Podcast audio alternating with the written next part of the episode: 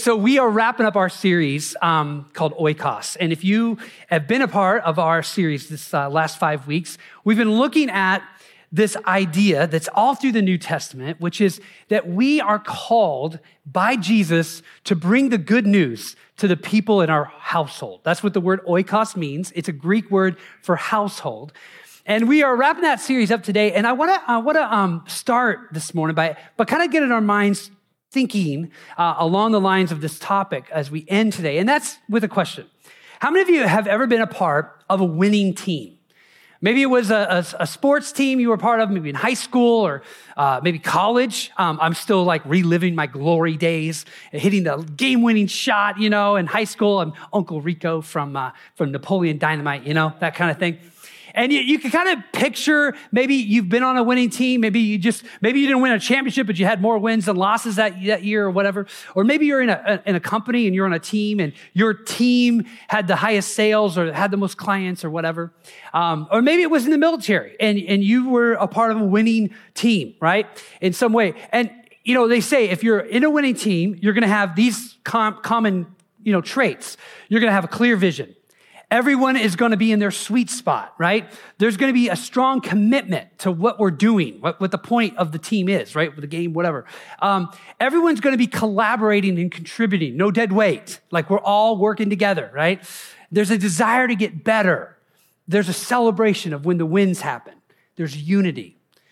And these are really common sense, but you know what's really interesting is it's far easier to lose than to win, even if you have talent, right? There's just something about the human na- nature, the human race, where it's easier for us to promote ourselves, right? To pad our own stats, to not really be unified around the vision uh, that we're there to do. And so I want to just um, ask this question as we kind of get into this last topic is what if we saw ourselves as a team? What if the church, what if we really looked at spreading the good news of Jesus from that team perspective? What if we really thought about how can I help you reach your household? How can I help you like reach the people that God's put in your life? And how maybe can you help me? What if the church felt like that? What if every Sunday it was a reunion with your family and you're like, hey, let me tell you what God did at work this week? What if your life group had that kind of encouragement? And so I want to I want to just uh, kind of in this series acknowledging that this whole topic of sharing the good news can be really intimidating.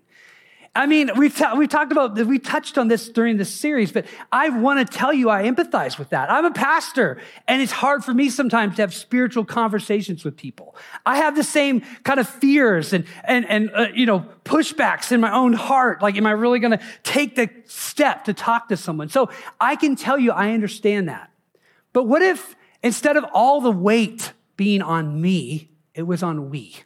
What if, what if it was more like football than golf, right? What if this idea of reaching our neighbors and our, our city was really something that we all worked on together? And I want to talk about a story today where you see just that. It's powerful. It is one of my favorites. I, I, say that every Sunday, so I probably can't say that. This is a favorite of mine, though, okay? This is in Mark chapter 2. It's also in Luke chapter 5. And I want to get to the Luke text because this is where we're going to be today. This is the story of the guys who brought a paralyzed man to Jesus. Let's look at it. Luke chapter 5. I love this. One day, Jesus was teaching and Pharisee and the Pharisees and teachers of law were sitting there. They had come from every village of Galilee, from Judea and Jerusalem, and the power of the Lord was with Jesus to heal the sick. Some men came carrying a paralyzed man on a mat and tried to take him into the house to lay him before Jesus. When they could not find a way to do this because of the crowd, they went up to the roof and lowered him on his mat through the tiles in the middle of the crowd, right in front of Jesus. All right, it's not hard to see why this is a favorite story. This is great, right? This is right there with walking on the water and feeding the 5,000. If you ever taught in LM kids, I'm sure this is one of the crowd favorites there too. I mean, who doesn't like to te- teach the little kids about these guys ripping the roof apart, especially if you're a boy? You're like, yeah, tear stuff up, right? Just bring people to Jesus, right? Uh, shameless plug teaching in, in, the LM kids is a wonderful thing that you should think about doing. Okay, all right, we'll get back to the sermon. Um, but man, what a great story. It's just so powerful on so many levels. Um, there's just, there's these obstacles to bringing someone to Jesus. And these people come past that. I love this so much. Let's dive back in. I want to show you some, some background of this. Back in verse 17. Notice it says that people had come to, to hear about Jesus from every village in Galilee, but also from Judea and Jerusalem. Now, this is big stuff. Uh, we talked about this last week that Jesus had kind of set his headquarters up in this town of Capernaum, which is in Galilee. And so this is the same town. This is where Jesus is. This is the same town of Peter and Andrew and James and John. This is where Matthew, that we learned about last week, this is where he lived too. And so Jesus is in this same town. And, and so his reputation has gotten so large that people are willing to travel from the capital city up to Galilee, up to this little town of Capernaum. Now, most people will travel the other direction. Most of the time, you're a Galilean and you're making the long trek down to Jerusalem to go to the temple. But now we have this in reverse. We have Judeans making the long trip up to Galilee just because Jesus is healing.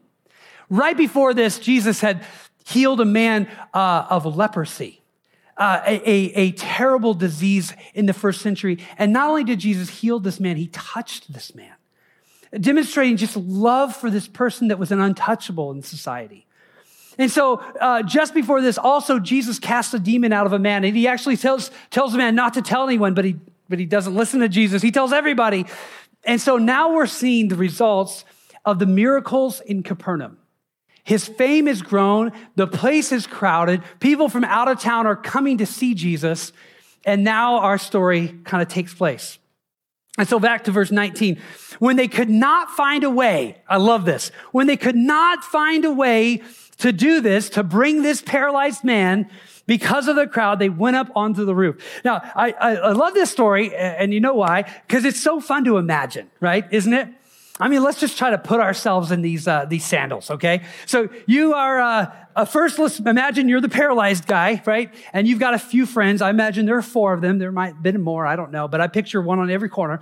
And the funny thing about this story is I've done this story before, like in chapel or in other places.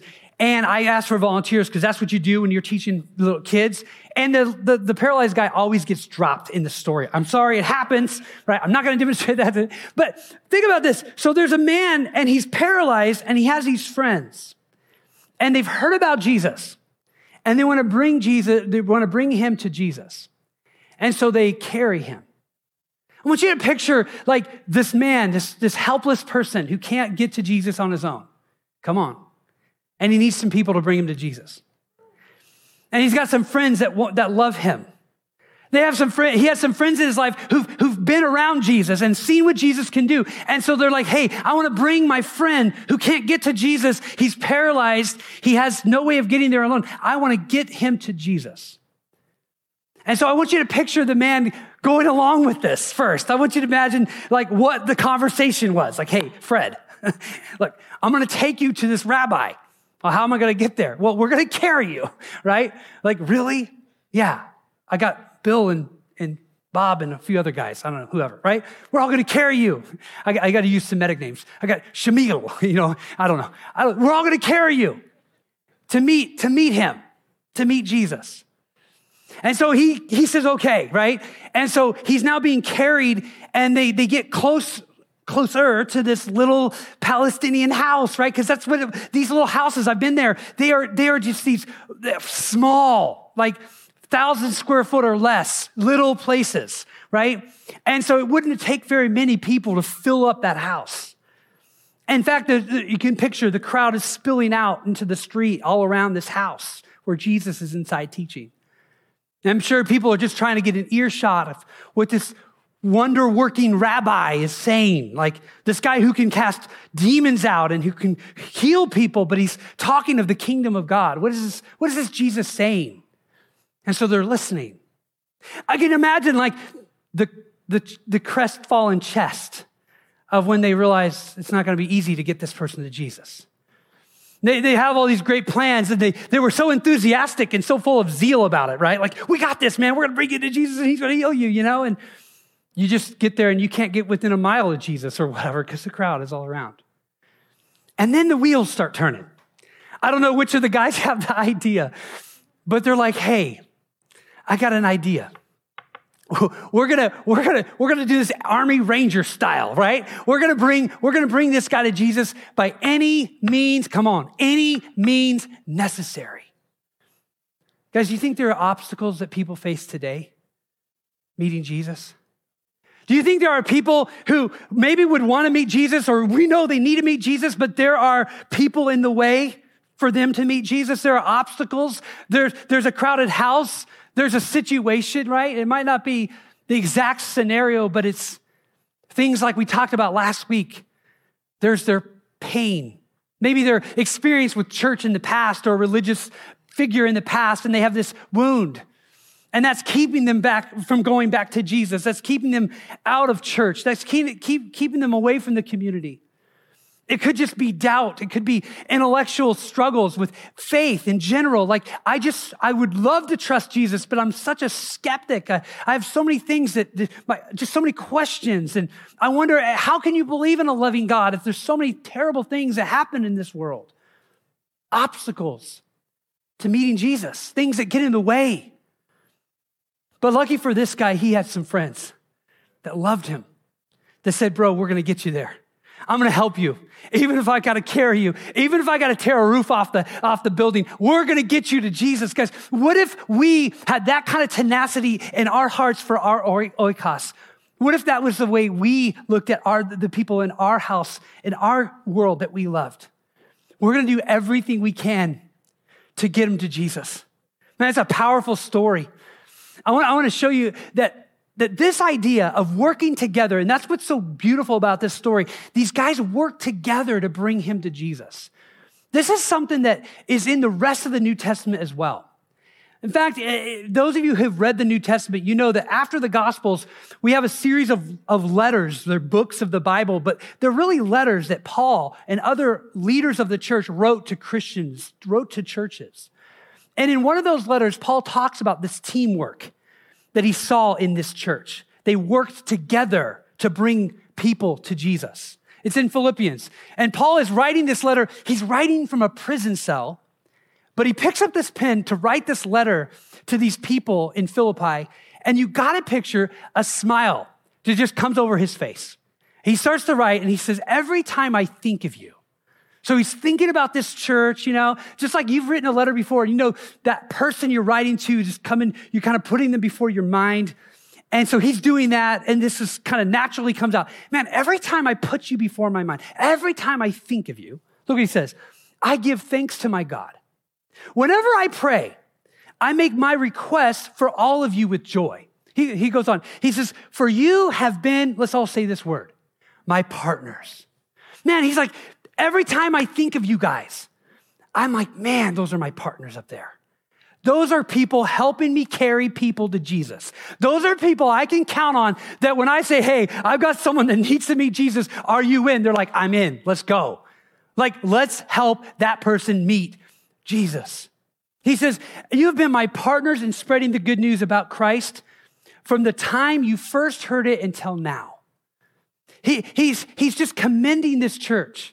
A couple verses later, near the end of this first chapter, look what he says else. He says, Above all, you must live as citizens of heaven, conducting yourselves in a manner worthy of the good news about Christ. Guys, this is powerful. Paul is saying, look, right now, most of you, because this was a Roman colony, we've talked about this church, this church at Philippi before. This was a Roman colony and they were obsessed with Roman citizenship. Like that was the big deal. Like, wow, you're a Roman citizen. He's like, look, guys, I have better citizenship for you. Come on. I have something way more important than whether you've got that status as a Roman citizen. You are a citizen of heaven. Now, I want you to live in a manner worthy of that. Guys, we know Jesus. We've been healed by, if you've been healed by Jesus, man, I want you to check right now. If that's happened to you, like that's happened to me. Man, where would we be without Jesus? And so Paul is saying, look, look, you are a citizen now of heaven. King Jesus is returning. That's our true and coming king. And I want you to live in a way that's worthy of that citizenship. Then he goes on. Look what he says the last part of the same verse. He says this, then whether I come to see you again, if he gets out of prison, or I hear about you, I will know that you are standing together with one spirit and with one purpose, fighting together for the faith, which is the good news. Paul is expecting this church to continue their partnership in the good news, to continue that one heart. Uh, another translation puts it side by side, striving for the good news. Like it's a picture of, of a teammate. Like I've got your side, you've got my flank. Like together, we're going in and we're bringing people to Jesus. This is a winning team. But you remember how I told you, like winning teams, they, they have those, those qualities about them, right? They're, they're on the same page. Everybody's in their sweet spot. They're each using their gifts the right way. They got one goal. They're unified on that thing. You know, the truth of the matter is that's so true or should be true of a church. But it isn't always true. Sometimes we aren't a team. Sometimes we're in competition. Sometimes we're in it for ourselves. Sometimes we come to church for, you know, the status of it or the look of it, or maybe people think well of me and other people feel like, well, I'm not as good as them, so I don't belong in church. And I feel awkward because they're all, they've already got life figured out and, and I don't think I belong there. And man, how terrible all that is, right? That's so far away from the simple gospel of bringing paralyzed people to the one who can heal them, of which we all are. Can I get an amen? Let us not forget where we've come from, right? And so I want to show you where Paul says something else that's so powerful to another church because this division had crept in. They were supposed to be focused on bringing people to Jesus, and instead they started splintering, right? And it's in the, it's in the letter to uh, the Corinthian church. And he, he says this he says, he's, he's kind of addressing these factions. There were like Team Apollos and Team Paul. Apollos was another preacher that had visited that church. And the church wasn't really focused on bringing people to Jesus. They were kind of focused on, you know, splitting up and who followed who. And he says this, he says, after all, who is Apollos? Then who is Paul? Guys, he says, we are only God's servants through whom you believe the good news. Each of us did the work the Lord gave us. Now, look what he goes on to say, and this is so powerful. He said, I planted the seeds in your heart. Paul was the first one there. I planted the seeds in your heart. Apollos came later and he watered it. But it was God who made it grow. It's not important who does the planting or who does the watering, right? But what's important is that God makes the seed grow. And then he finishes up. He says this He says, The one who plants and the one who waters, let's all say it together, works together. That's the point. We work together with the same purpose, and both will be rewarded for their own hard work. Guys, this is such a liberating thought when it comes to evangelism or sharing good news with your oikos. It's not all on your shoulders. It shouldn't be all on your shoulders. You are a part in a chain of people sharing good news to people. You are a part of what God is doing, and God is going to make the seeds that we plant grow. Guys, I, want to, I want to show you something about this that what the enemy wants us to focus on is the factions that and the divisions that are sometimes present in any group of people. And I think one of the things that breaks Jesus' heart more than anything is when churches fight with each other or where there's competitiveness among Christians. I think it would be the same thing. You know, one person says, I'm of Central. Another says, I'm of Hope. You know, uh, these are big churches in our, in our city, if, if you don't know. And Paul's like, uh, what are you talking about? We're all in the mission of bringing the good news to Jesus. Like, why are we at, why are we having any competitiveness in our, in our churches at all? Why can't we all say, hey man, however this person gets brought to Jesus, God gets the glory. And therefore I am so thrilled about that. Guys, we should be holding every church that preaches the good news of Jesus in prayer. Guys, when I go on my prayer walk, I start to think of all of the churches in our 10 mile, radius, because that's the part where, I tell you, that's the part where God's just got my heart. And I start to pray for the Well Church. I start to pray for the Encounter Church. I start to pray for Mosaic Church and Hope Church and of course Central Church. I start to pray for all of these churches. I go through this list. I list those pastors by name because guys, they're doing good work in our city. They're preaching the good news of Jesus. I will not buy into the rivalry that, that sometimes exists between pastors and churches. That is totally of the enemy. We are all on the same team bringing the good news of Jesus to the paralyzed people of our city. And I think this is so powerful here in, in, in Paul because sometimes we do feel like it's all up to us. Sometimes we feel like, man, I, I have to bring the good news to my oikos and I have to, you know, plant the seed, I got to water the seed, I got to, you know, fertilize it, and all the way to the, to the harvest. But I'm often wonder, I often wonder, like, how many other people had a conversation with someone before I ever did? How many times did someone else tell them about Jesus before I ever had a chance to? I think there's a beautiful story about this that just happened this week in, in our community. Uh, Tyler told you that we went to the, uh, to the rehab center this week and we were able to baptize two people. And I want to tell you about one of those two. Her name is Betty Tan. I started uh, visiting Betty maybe three or four months ago. And um, when I first, I was told by the director there, hey, go see Betty. She's really lonely. So I said, sure. I sometimes will go in there, talk to the, the, the, director, which is so God. Like, we have a director who works there who loves Jesus, who tells me where to go. That's crazy. She doesn't work for the church, she works for them, which is awesome. So anyway, go see Betty. She really could use a pastor. So I go in there and I start talking to, to Betty. I find out she's originally from Singapore. She speaks fluent English, but her heart language is, is Mandarin. So we talk, and sure enough, there's a lot of bitterness, there's a lot of pain. I'm the first one that wants to listen to her in a long time, so she has a whole lot to share about people who've hurt her and where she's at. And you know, if you had nothing else to do all day than to sit in a bed, you'd probably think about that stuff too. So I just listened to her for a while, and then I just kind of reached out and I held her hand. And I just said, You know, Betty, I know you're holding on to a lot of heartache, but can I tell you there's something, there's a better way? You know, and so I started talking about Jesus, and she's like, Yeah, I, I, she told me a little bit about her faith journey. When she was a child, she had some exposure to a Catholic uh, school when she was a little kid in Singapore. But then she'd go right back to all of her, the ways people have messed her over. So I was like, okay, I'll see you next week, you know. So I kept going back. And then one day I brought Tyler Graham with me. And so Tyler's in there and man, who is more sincere than Tyler Graham? Like that guy, right? And he's like, oh, Betty, I want to tell you about Jesus. And so he does. He does a great job. And I'm like, I love you, Tyler, man. So he's telling, talking about, well, pretty soon other people in our, that go there start visiting Betty. I didn't even know. Everybody's visiting Betty, right?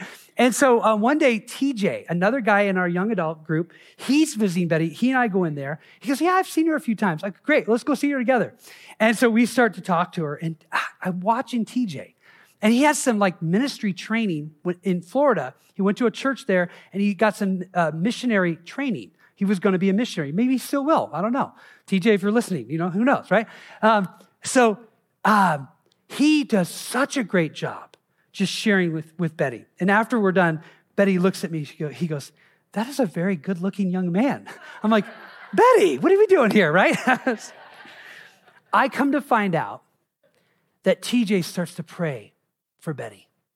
And that missionary training that he had kicked in, and he says, You know what I know? That if people hear the good news in their heart language, it speaks even louder.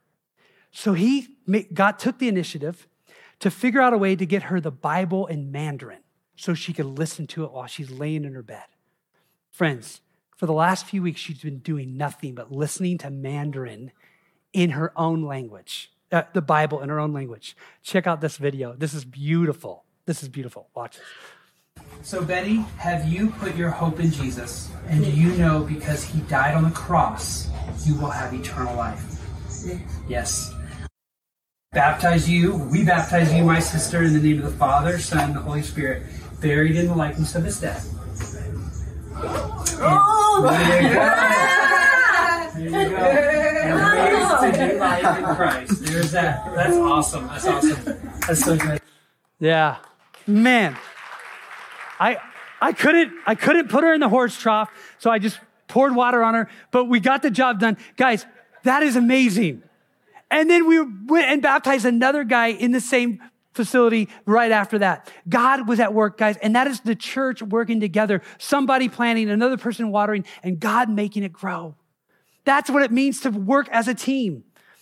I want to go back as we end today to that story, though, where we started, because Jesus has a powerful teaching moment for everyone at that room when that young man is being lowered through the roof. And it reminds us, it reminds us why bringing people to Jesus is so important in the first place. So back to uh, Luke 5, look what it says.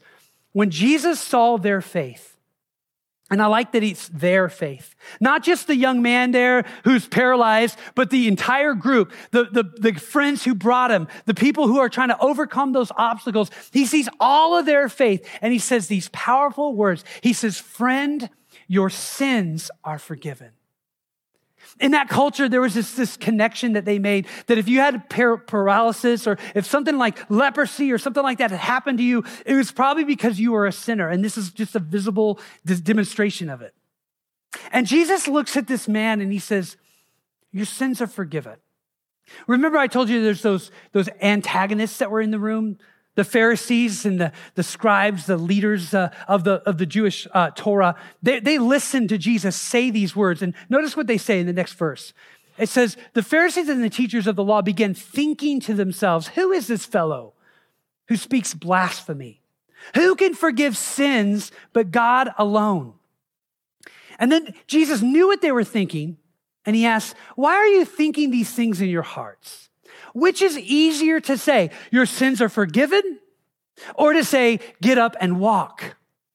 But I want you to know, he says, that the Son of Man has authority on earth to forgive sins. So he said to the paralyzed man, I tell you, get up, take your mat, and go home. Guys, at this moment, Jesus has a powerful teaching moment for all of us. Because Jesus is looking at this man who's obviously paralyzed and he's going to heal him. But he's going to do more than just heal the physical man. He's going to grant forgiveness to this man because of the man's faith.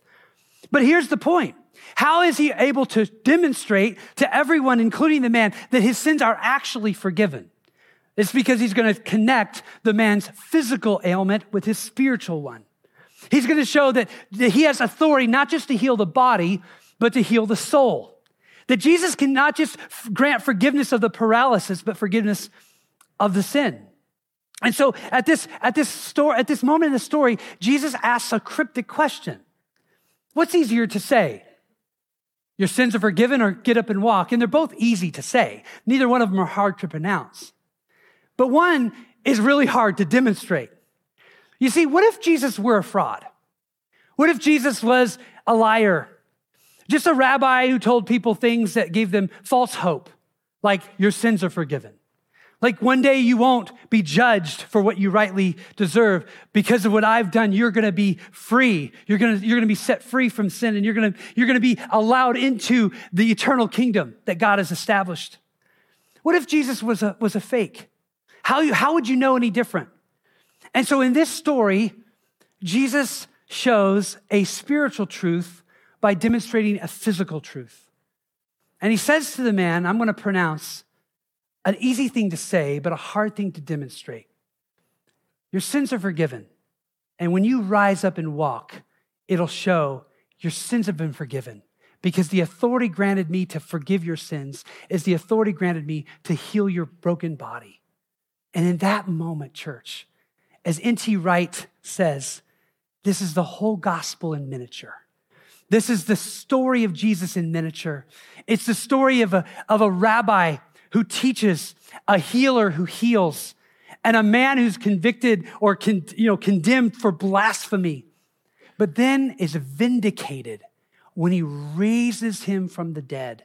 When he raises that man from his, from his mat, the resurrection validates that Jesus can do what he claimed he can do.